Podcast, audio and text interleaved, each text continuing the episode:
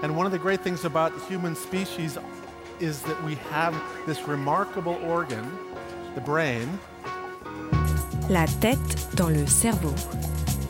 Biologie, cervelle, synapses, neurosciences, physique. The human brain really is the most unique gift of our species. Avec Christophe Rodeau. Depuis toujours, la lumière a fasciné les hommes. Perçue comme une force toute puissante, elle a longtemps été considérée comme la preuve d'une présence divine repoussant les ténèbres. Selon sa lumière dans le ciel, elle présageait d'un avenir favorable ou d'un destin funeste. Mais la lumière a-t-elle un réel pouvoir sur nous? La tête dans le cerveau.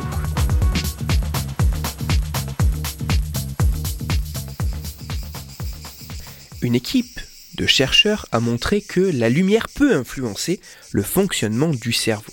Nous pourrions obtenir de meilleures performances en réalisant une tâche mentale si nous avons été exposés à certains types de lumière auparavant. Mais comment sont-ils parvenus à ce résultat? Les scientifiques ont demandé à des participants de réaliser un exercice consistant à déterminer si le son qu'ils entendaient était ou non un des sons qu'on leur avait demandé de retenir. Cette tâche était effectuée alors que les personnes étaient dans une machine IRM.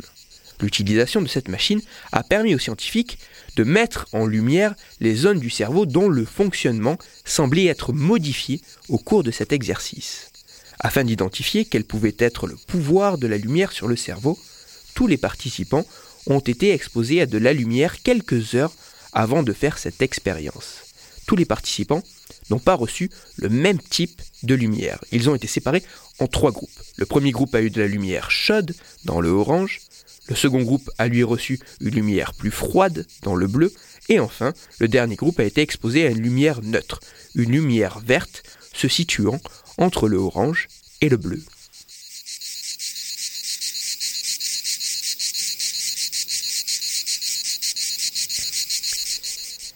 Les résultats recueillis par les scientifiques ont été surprenants. Les personnes exposées à une lumière orange arrivent mieux à effectuer l'exercice de mémoire que les personnes ayant reçu la lumière bleue ou verte. De plus, la lumière orange permettrait d'augmenter l'activité de certaines zones du cerveau. Ces zones sont le cortex préfrontal et le pulvinar. Le cortex préfrontal se situe à l'avant du cerveau. Cette zone cérébrale est impliquée dans la résolution de tâches complexes et joue un rôle dans le raisonnement. Cette structure cérébrale est notamment connectée à une autre structure qui se trouve dans les profondeurs du cerveau, le pulvinar. Le pulvinar est un noyau cérébral situé au centre du cerveau. Cette zone joue un rôle sur l'attention que l'on peut porter sur une cible ou une tâche à réaliser. Ainsi, la lumière pourrait augmenter sélectivement l'activité de certaines parties du cerveau qui sont impliquées dans la réalisation de tâches mentales complexes.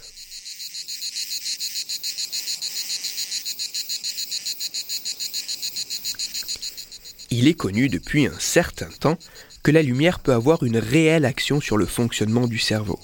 Mais les travaux dont je viens de parler ont tendance à montrer que certains types de lumière pourraient modifier le fonctionnement cognitif. Mais la question que l'on peut se poser, c'est comment la lumière modifierait-elle le fonctionnement cérébral?